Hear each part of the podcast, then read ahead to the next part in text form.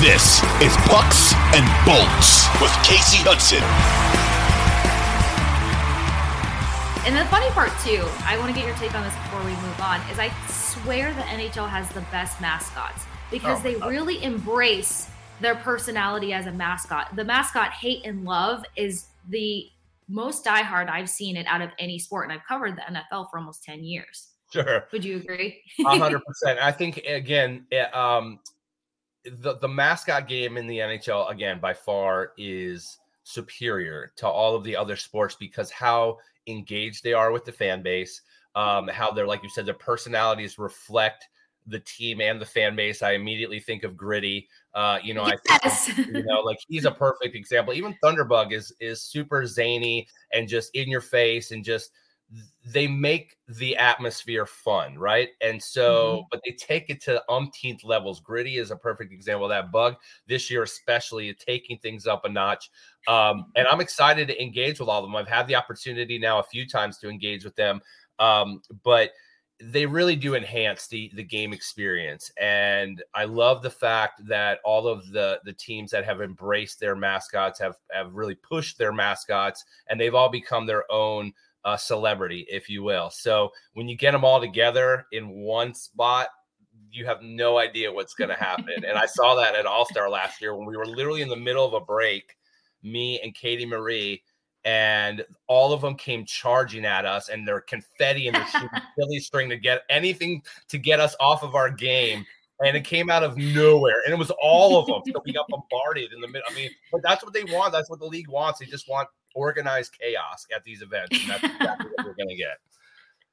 I love that you described it that way organized chaos. Yeah. We love good chaos. Now, we've talked about skills, we talked about NHL All Star Week, but honestly, there's a bigger conversation here. It's the 12 consecutive home wins mm. of the Tampa Bay Lightning. Yeah. Um, and you know anybody who watches hockey all season long knows that this is this is the turning point. This is where you really have to evaluate where a team sits. Right. out of these 12 consecutive wins what was the most electrifying game for you? Uh that could either be like had you unable to exhale until that final buzzer or just the fans? You know the sellout at Amalie Arena has been tremendous Oh yeah, we're over 300 plus continuous sellouts, and again, when you when you have a consistently good product like the Lightning have had for the last decade, I mean that just goes hand in hand.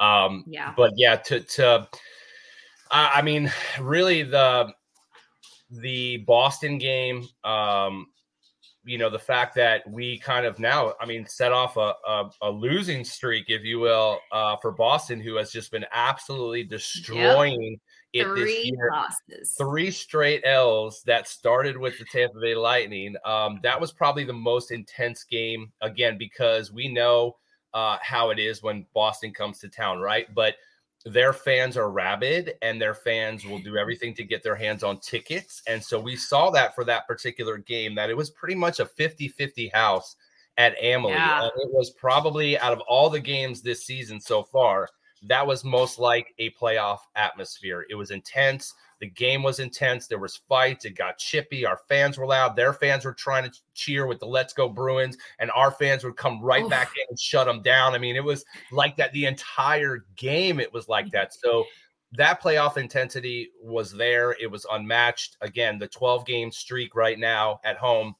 I think that was the culmination of all the hard work that the guys have been putting in to try to figure out the different line combinations. And we've had some injuries and, you know, guys that have had to fill in, you know, for guys that have been out. And I really think now, you know, coming into the break, we are really clicking. We're gelling right now. Mm-hmm. The way to, I, I, still don't think we've played our best hockey yet. And yep. that's part of the process. You lose some guys and you have to add some, um, some figures into the mix. And, I think that's kind of where we're at at this point of the season. And I definitely think that that Boston game so far has been the one of this 12 game homestand that really sticks out the most, has, has been the most intense um, and is showing the grit in the heart of our team right now. Yeah, it was insane. At some point, you couldn't even tell who was cheering for whom because right. the it was split down so the middle. It was like, yeah. am, I, am I hearing Bruins or am I Bolts? This is terrifying. Yeah, but it was loud. It's funny because it takes me to a conversation because um, we also have a Bucs podcast and mm-hmm. a lot of guys that we were interviewing towards the end of the season there they were like please stop selling your tickets to yeah. opposing fans. You can't. Yeah. And then somebody asked me, do I think that there were season ticket holders or anybody for for Bolts that was just selling their tickets to Bruins fans? And I'm like, there's no way. I think that that many Bostonians or you know Boston fans just happen to live in Hockey Town um, because I don't picture like Bolts ever giving away their tickets unless they actually cannot make it. So the atmosphere was insane. It was hard to make out Boston Bruins, Bolts, and I wish that we can get, or I hope we get a chance to get that going again. But you mentioned the lines. I'm a big fan of the Cooper shuffle. Um, yep. I also love when he just does it, throws the lines in the blender in the middle of the game and, and sees what sparks come about. Sure. The line that's kind of that's drawing the most attention to me in these last three games, particularly, is that Ross Colton, Nick Paul, and Pat Maroon line. I loved Nick Paul at center. Now they threw him out left. You got Colton working in the middle. And then yep. isn't Patty left handed working on the right side, which has kind yeah. of always been his thing? Right. But again, What's I mean, your... I, again, I think that just goes to the coaching staff and and Cooper. Um, you know, like you said, it's a chess match, right? We all know this. It's just like in football too, and, and most sports, it becomes a chess match, and it's about adjustments. It's about looking at how uh, the gameplay is going, whether that's in the first period, second, or heading into the third.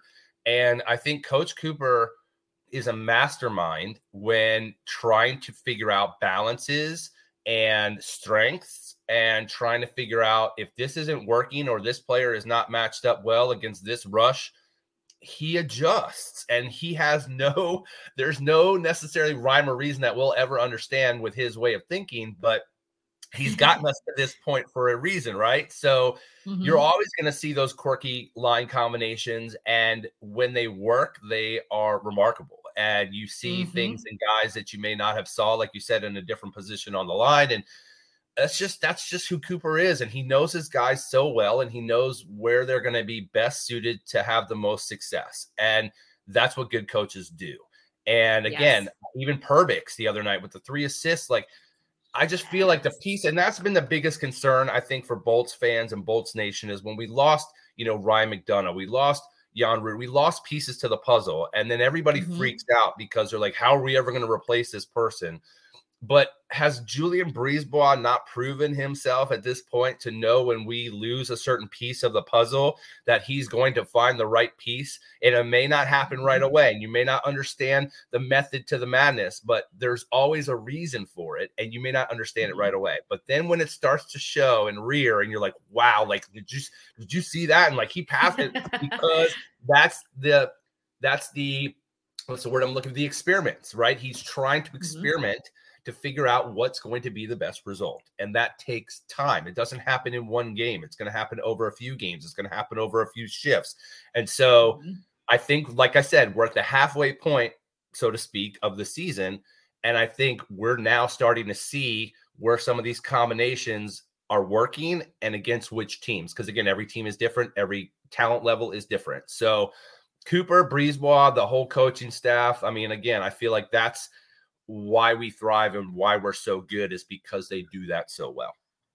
oh, absolutely. Yeah. No, it makes complete sense because you said the name that I've been so high on for months now, and it's Nick Perbix, but it could be yeah. biased. I feel like this organization does so well at finding these guys that they let's let's let's put it this way let's paint a funky picture here when girls try to search for potential in a guy the potential is never exposed and they wasted their time the lightning right. don't have that problem the right. lightning see the potential in somebody and it actually goes somewhere so we right. talked with ed Encina last week about nick Perbix, and it was like look they were just bringing him in because Bogosian was hurt you know people were freaking out over McDonagh being gone and like yep. you know how are we going to re-solidify the pairings and defense here and and Perbix was just kind of supposed to be a plug-in and then he turns mm-hmm. into be I want to say that guy. He's yeah. fearless offensively. He's so strategic. He's smart. He actually plays chess in his off time once upon a time. That's fantastic, in my opinion. So, right. the element of surprise is always there in these players. It's just mm-hmm. finding that moment, and then they flourish from there. Perbix having a three point night, I couldn't have been more excited for the guy. And I think that he's beyond just getting started. I do too. And, and again, um, it's the, I don't want to say the diamonds in the rough, but I feel like our staff, our scouts, they're looking for certain things in players that they see the potential. We may not see it right away with some of these guys, like you said. Perbix supposed to be a fill-in guy because Bogo, we had a situation and that's what it was supposed to be. But they saw something that we mm-hmm. never would see. And now you're starting to see that flourish because he's been put in a situation that hopefully breeds success. And for him, as a skilled player that he is, he may not have found that in a previous team or on a previous line, but he's finding mm-hmm. that nucleus and finding that uh, congruency here with these guys. And you never know. You never know when that diamond in the rough is all of a sudden going to turn into a star. And I think we're mm-hmm. starting to see the development of Perbix with our team, and you're starting to see how skilled and how great of a player and how smart of a player he really is. Yeah, you can never appreciate hockey IQ more than when you just see it flourishing on the ice, and and that's Nick Perbix in my opinion. Which kind of takes us over to another congratulations, co-host of the Block Party. Yeah. All, I mean, Tampa Bay fans love this podcast, but even like hockey fans in general love this podcast because, in my personal opinion, covering hockey for four years, being a fan outside of it, um, you know, it doesn't get enough of a light. They're just now getting there. People are just starting to get an idea for the how much personality or how funny and great yeah. these guys genuinely are. And we is is this sport. It's no I, it's we. And no matter what questions you ask, it comes back to we.